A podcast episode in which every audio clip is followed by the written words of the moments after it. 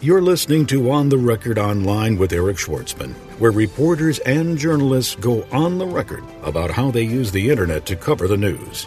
For the latest trends, tips, and tactics on how the web shapes popular opinion, subscribe to our RSS news feed or visit us online at www.ipressroom.com.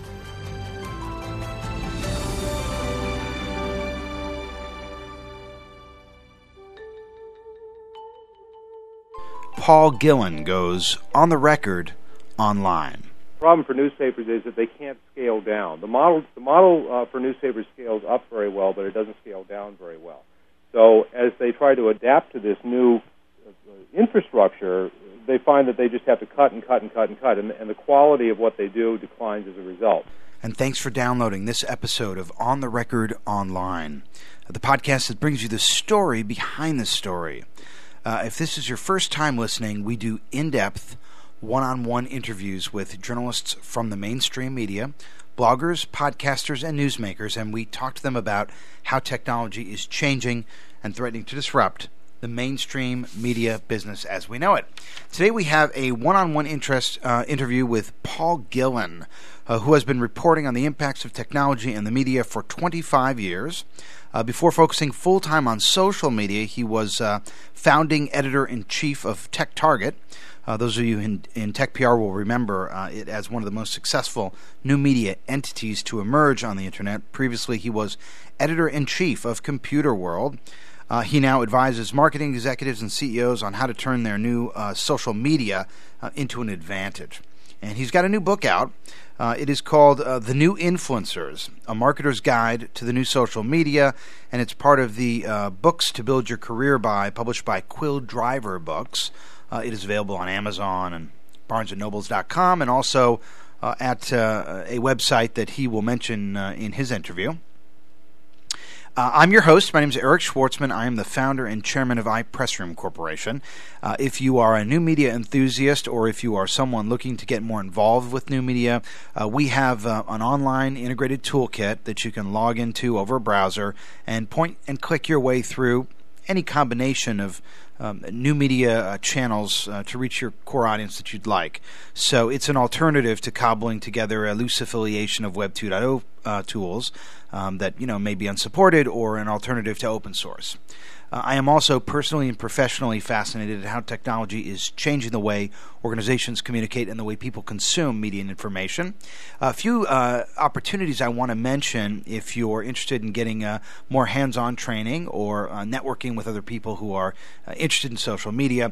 Um, the first is uh, a call out to publicists, people in the media relations business who may be listening. I have been hosting since um, January of this year a, a Meet the Media teleseminar for the Public Relations Society of America. Once a month, I've been putting together a panel of journalists and talking to them about how they like to work with PR people. Uh, this month, um, we are it's the month of uh, May 2007 when this podcast is being recorded, and uh, we are going to be doing an interview with uh, some of the top business news editors uh, in the country we have a panel lined up with uh, Ben White, who is the chief mergers and acquisitions reporter with the Wall Street Journal, Andrew Ross Sorkin. Uh, peculiar thing about Andrew Ross Sorkin is uh, he started writing for the uh, New York Times uh, when he was still in high school. Uh, he is now their chief mergers and acquisitions reporter. Um, and we also have Ben White of the Financial Times. Oh, I'm sorry. Uh, no, no, no. Ben White. Yes, Ben White of the Financial Times, Mergers and Acquisitions reporter. Uh, it is an all star panel. And uh, if you can't um, uh, go to prsa.org and participate, you can go to um, uh, ipressroom.com or schwartzmanpr.com and uh, you can purchase a, a copy of the, of the uh, teleseminar after the fact. Um, if you are looking to get some hands on training on how to use Web 2.0 tools, you can take the New Media PR Boot Camp uh, which I'll be teaching. It's a two day boot camp. It'll be taught uh, at, in New York at um, the Public Relations Society of America headquarters, September 13th and 14th. That's a Thursday and a Friday. So um, you, you know if you can go out there Thursday and Friday, you can stick around and enjoy the uh, the weekend in uh, in New York. And last but not least, Podcast Expo coming up. If you are interested in um, networking with other podcasters. If you want to learn pretty much anything you could imagine about podcasting, uh, this is the place to do it. And I'm actually going to be uh, giving a, a, presentation there on September 28th, which is the Friday, the first day of the conference. It does continue on uh, Saturday and Sunday.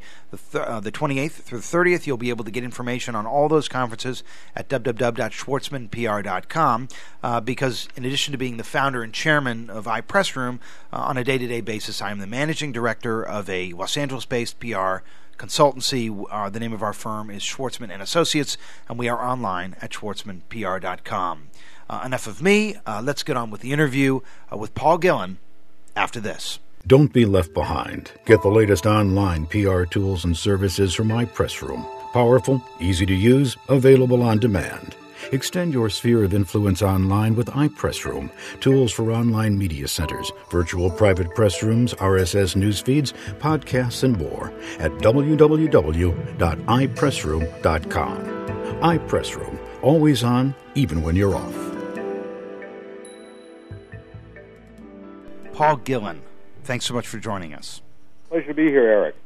Tell us about this a book that you've just published, uh, The New Influencers, a marketer's guide to the new social media. Uh, the book is about influence. It's not about blogging or podcasting necessarily, although that's a big component of it. But what fascinated me about these new media, these so-called social media or sometimes Web 2.0 media, as they're called, is that they are being uh, applied by individuals to create positions of significant influence in markets that matter with them. And they're doing that without the intercession of traditional media middlemen. Uh, and the way that that happens, the way that people build credibility and build audience and build power in a market, very different in social media than it is in mainstream media. And I was fascinated by the dynamics of how that happens. Uh, so the book is is an attempt to give marketers some insight into who these these new influencers are. Many people, uh, many of them people that no one ever heard of uh, a year or two ago, who are actually beginning to assume uh, dominant uh, positions of authority in some markets. You know, what motivates them? Uh, what is uh, what are their values? how do they approach their work? How do they think of what they do? and how do you influence them? Now, you tell us about your background because you were um, editor in chief of Computer World, right? Yes, I've been in IT media since 1982, if you can believe it. And uh, much of that time was at Computer World. I was there for for 15 years altogether. Uh, I was executive editor there for uh, nine years, editor in chief for the last three and a half years.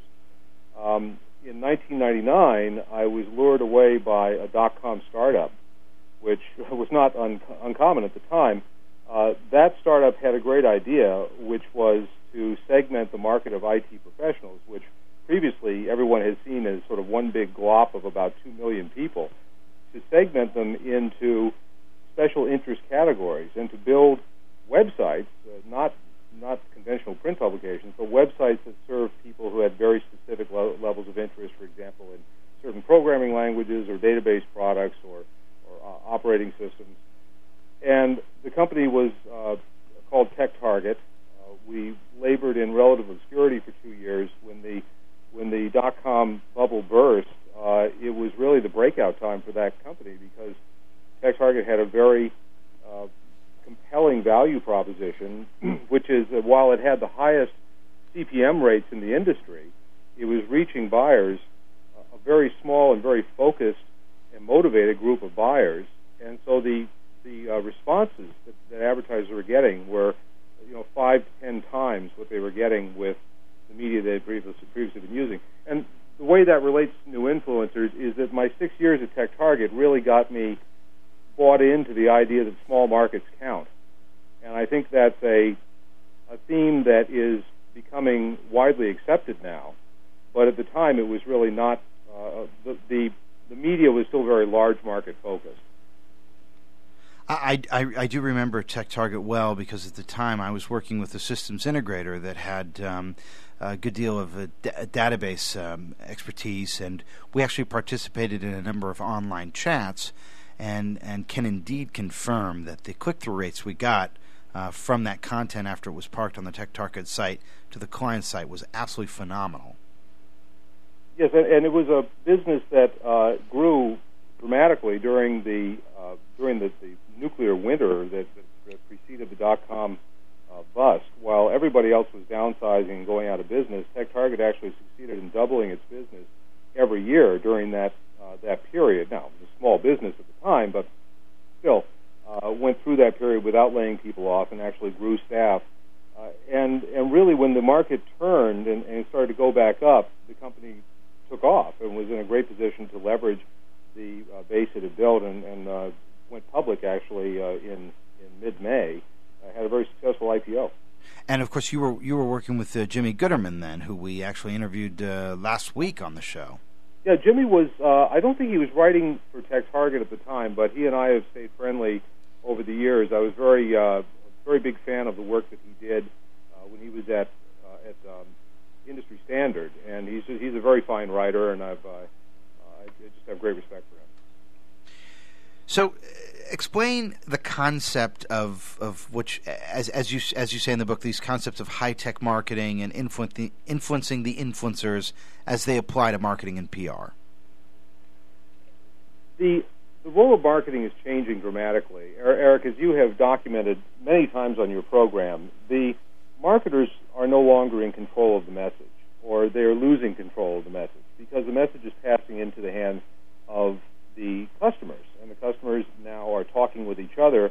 Uh, they're defining the message, and marketers then have to work with what the customers say and, and try to guide it and try to, to form it. But marketing is not about just blasting out messages anymore. It's about engaging people in a meaningful dialogue that leads to a shared uh, perception of your company and your products. That's a very different role than marketers are accustomed to playing. Where this comes into influencers is that most markets have traditionally been defined, uh, had a small number of influencers. For example, the public relations industry, which is your business, uh, has historically uh, been able to count the number of, uh, of influencers who really mattered somewhere in the double digits. You know, there were a certain number of publications and broadcast outlets that really counted. Uh, all that has changed now because in some markets, with the with the emergence of blogs and other kinds of, uh, of social media, some markets now may have hundreds or even thousands of influencers who impact uh, different segments of those, those markets. And that trend is unstoppable. That's not going to change. I mean, a, uh, uh, I think your own program is is a great example of that. Uh, prior to uh, about two years ago, you would not have had the channel to to influence the media and the public relations industry, and now you are doing so uh, without the the uh, without having to use mainstream media in any capacity. And that's why I devoted a couple of pages of the book to your podcast series because I think this is a prototypical example of of who the new influencers are.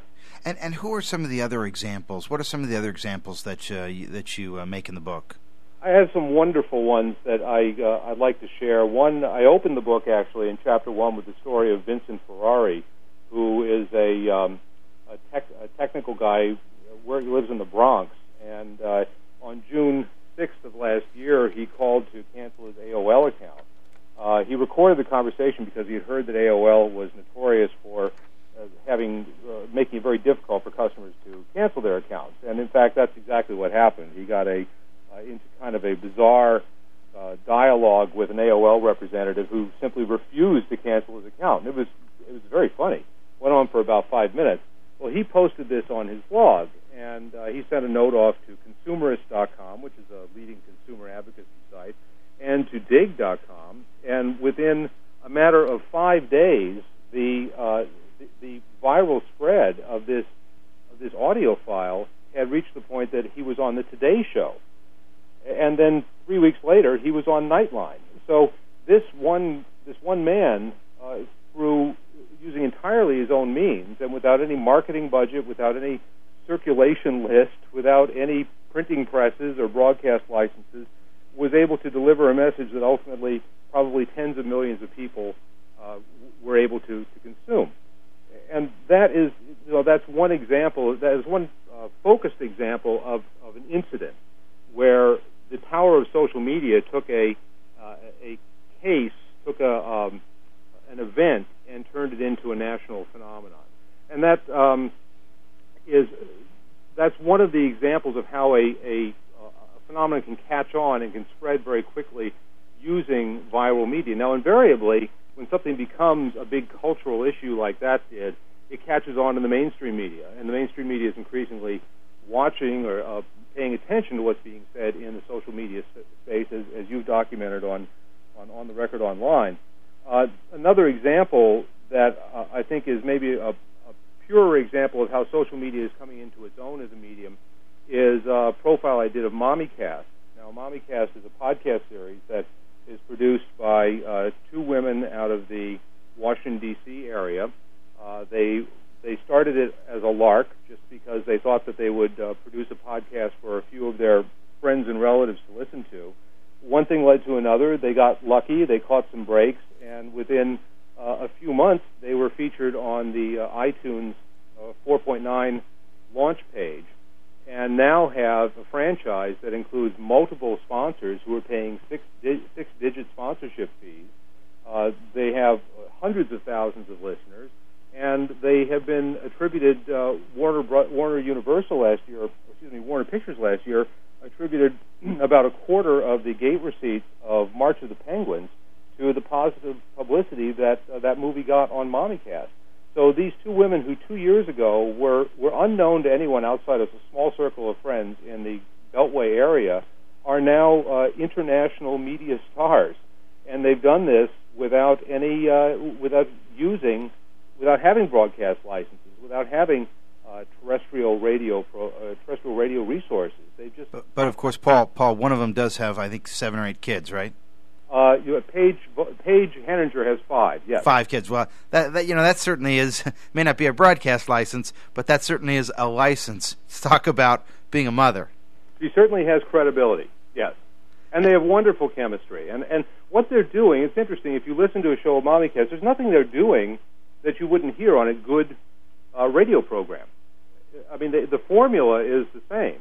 It's just that they had an alternative del- uh, delivery mechanism and they didn't have to go through some executive in in a, a high rise in Manhattan to get an audience. They went directly to the audience, and then that that word spread through uh, various online means. They've had opportunities to take to go to terrestrial radio. They've turned them all down. They like the, like being in control. You know, one of the great examples of of MommyCast, and it's uh, it's uh, one of the examples I make when I do the executive PR workshop um, I'm an executive podcast workshop for PRSA. Uh, you know, I, as as a new father, um, you know, I, I actually wind up listening to MommyCast. And if you're an advertiser, you're probably not targeting me with a program like that. You, are probably targeting what you think is a female audience uh, of, of, mothers. Uh, but the truth is, um, a program like this uh, that is not really defined by, by geographic boundaries uh, in terms of its availability and uh, and that's available online uh, becomes you know week, part of my weekly listening. I mean, I'm I'm pretty much a regular listener of, the, of that program, and and what what it what it says to me is that perhaps the um, the value to an advertiser uh, should be measured more by, by, by psychographics than demographics, less about you know how much how much money you make and, and where you live and, and what your gender is and what your race is, and more about you know what you're genuinely interested in. Because I have become an evangelist for the program, and, and uh, you know I, I, talk to other mothers who, who do wind up listening to it as a result of me telling them about it. So I mean, it seems to me I, I'm I'm just as valuable of a listener as as as a mommy. Yeah, the, of course, the problem with podcasting, as you know, is that it's, it's very difficult to get any kind of demographic data, and radio um, radio is good at that because they have various services that can measure those things. Uh, those, that will be coming, but right now advertisers are still. Uh, it's still a leap of faith to advertise with programs like that because the, the data on them is so sparse. So, Paul, let's talk about ethics for a second. So, there's this guy from AOL. Uh, there's an AOL customer, and he wants to get out of his contract. So he he flips on Audacity and he makes an MP3 and he blogs it and uh, and next thing you know, he's uh, a rock star and he's on the morning shows. So I, you've got to think that a lot of people in marketing and PR are looking at this and saying, "Wow, well, we could do the same thing." But then here's a guy who genuinely had a concern. Uh, he wasn't, uh, you know, a um, working for AOL's competitor or anything like that. He was a uh, underserved customer, and he shared his customer service experience with people because he wanted to, for no other reason. What are the ethical considerations that marketers should be considering when they take a look at this space? Uh, well, the blogosphere itself is developing a rich set of ethical standards, which uh, I think are remarkable given that the medium is so new and given that there are no rule-making bodies. You know, one of the things about this amazing about this uh, this space of these millions of, of bloggers and podcasters is that there's no one in charge. There's no governing body. There's no rules. There are no uh, ethical guidelines. There are no standards committees. Nor, I think, will there ever be those things. Nevertheless, people are coming to a set of shared values that are passed around virally and are defined by a few prominent voices, uh, which are really very rich and, and I think very um, uh, commendable. You know, there's this perception some people have of the blogosphere as being this, this big um, sort of you know hang, hangout of thugs and hoodlums who who beat up on people mercilessly. In fact, there's little of that. For the most part, the dialogue is civilized, and there's a set of standards that that um, that relate to attribution. You know, you must attribute uh, comments. You may not steal content. Uh, you should be polite. You don't um, you don't diss your your competition. Um, you speak in you, you tell people when you're when something is an opinion and when something is a fact and when you're not sure that something is a fact. There's an ethical an ethics of full disclosure that uh, the the good bloggers adhere to, and I think that those ethics are somewhat different from what you find in the journalism profession. Uh, certainly, the blogosphere is more of a more of an opinion forum than it is a, uh, a reporting or a factual form. But the the basic ethical rules are disclose fully. Transparency is the term that people like to use. Um, say what you really mean and say whether something is an opinion or a fact or, or how much how much validity you have in it. And for the certainly that's not practiced by everyone, but for the people who really are driving uh, this medium, I think they pretty much buy into that set of uh, that set of standards. Now that said, there's a, a common complaint about the blogosphere is these people aren't journalists. Well, you know what? They're not, and they don't pretend to be. They're opinion writers. And uh, the, the blogosphere, in many ways, is one big op-ed page. And if you accept that that's what it is, and it's not trying to be anything else, then you deal with it in that context. And certainly, op-eds are great. Uh, you know, those of us who, who, who are news junkies and, and read a daily newspaper love the op-ed page. But uh, certainly, we've seen newspapers become out of favor.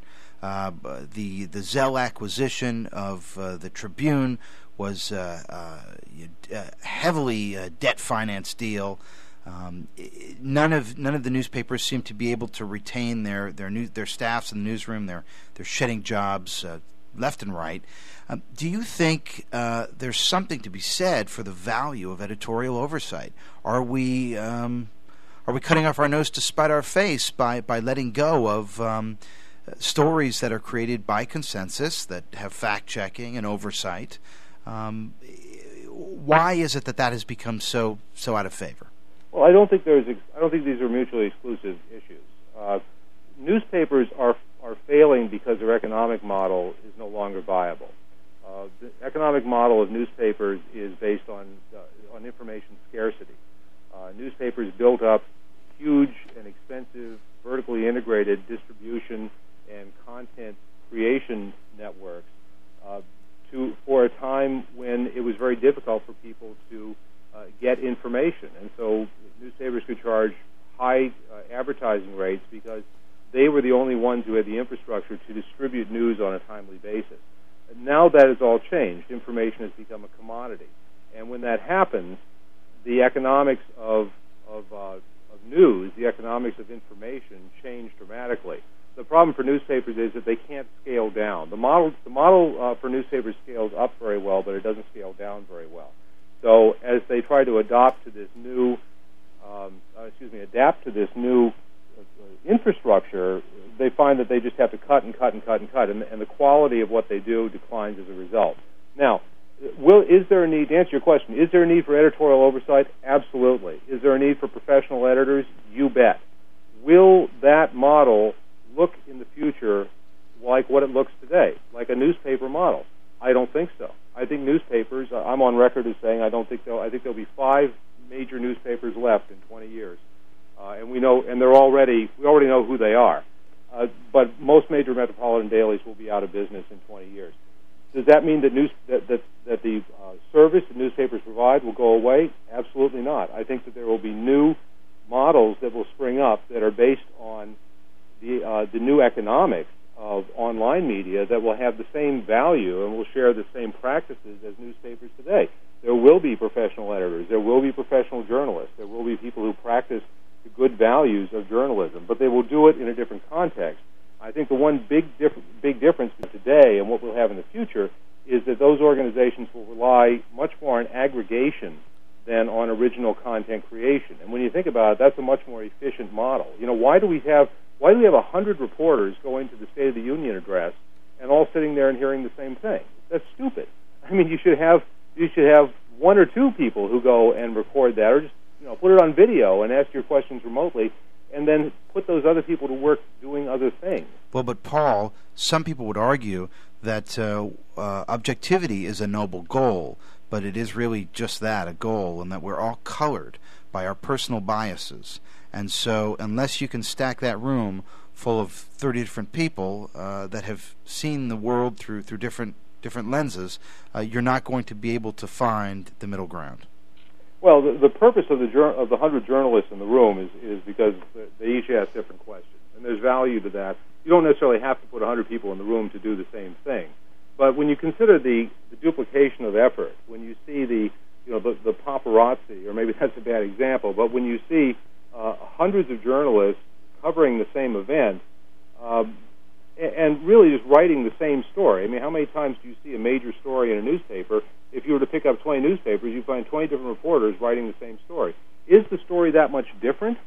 Do those do those reporters all have to be covering the same event, or can they be working different angles of the same event? I mean, pool pool journalism is a well established uh, method of reporting when you don't when, when you can't accommodate everybody that uh, that wants to cover a story. And I think that what's there's a lot of duplication of effort because newspapers have built up dedicated staffs over the years uh, because that's what the medium required. The economics of the medium required that they had to have uh, that they had to have the same people at different newspapers covering the same story. With electronic media, where it's much faster, uh, you don't. I don't think you have to approach news the same way. You can, ha- yes, you could have the same number of people, but they could all be doing different things, different angles on the same story. I think it's more efficient. I think it's more interesting. I received a very nice email from David Strom. I know you are working on a podcast with him. Tell us about that. Yeah, uh, well, David and I have known each other for many years in, in the tech uh, the tech uh, journalism world, and so we uh, met up at a trade show recently and, and agreed that it would be good to start a podcast for PR people. We've always been always been a big fan of, of the public relations profession. I think it's a, uh, uh, I think journalists and PR people in many ways share a lot of the same values and the same objectives. They just come at them differently. So we started a podcast called Tech PR War Stories, where we connect every week and we uh, spend about 15 or 20 minutes chatting over some aspect of um, of journalism, technology journalism, our uh, our uh, memories of the best and the worst that we've seen over the years. As uh, most, most of it is analysis of what's going on now. We talk a lot about social media and how that's changing the profession, and that's a free podcast at techprwarstories.com. And where can we get the book? Uh, the book, well, you can go to newinfluencers.com and you can you can uh, uh, buy it there. It's actually the cheapest price anywhere. You'll get it. There's no shipping. Uh, or you can go to Amazon, or you can go to bn barnesandnoble.com and search on new influencers. Paul Gillin, thanks so much for joining us. A pleasure, Eric. It's a thrill to finally be on your program. You've been listening to On the Record Online with Eric Schwartzman, where reporters and journalists go on the record about how they use the web to cover the news. For the latest trends, tips, and tactics on how the web impacts corporate reputations, subscribe to our RSS news feed or visit us online at www.ipressroom.com.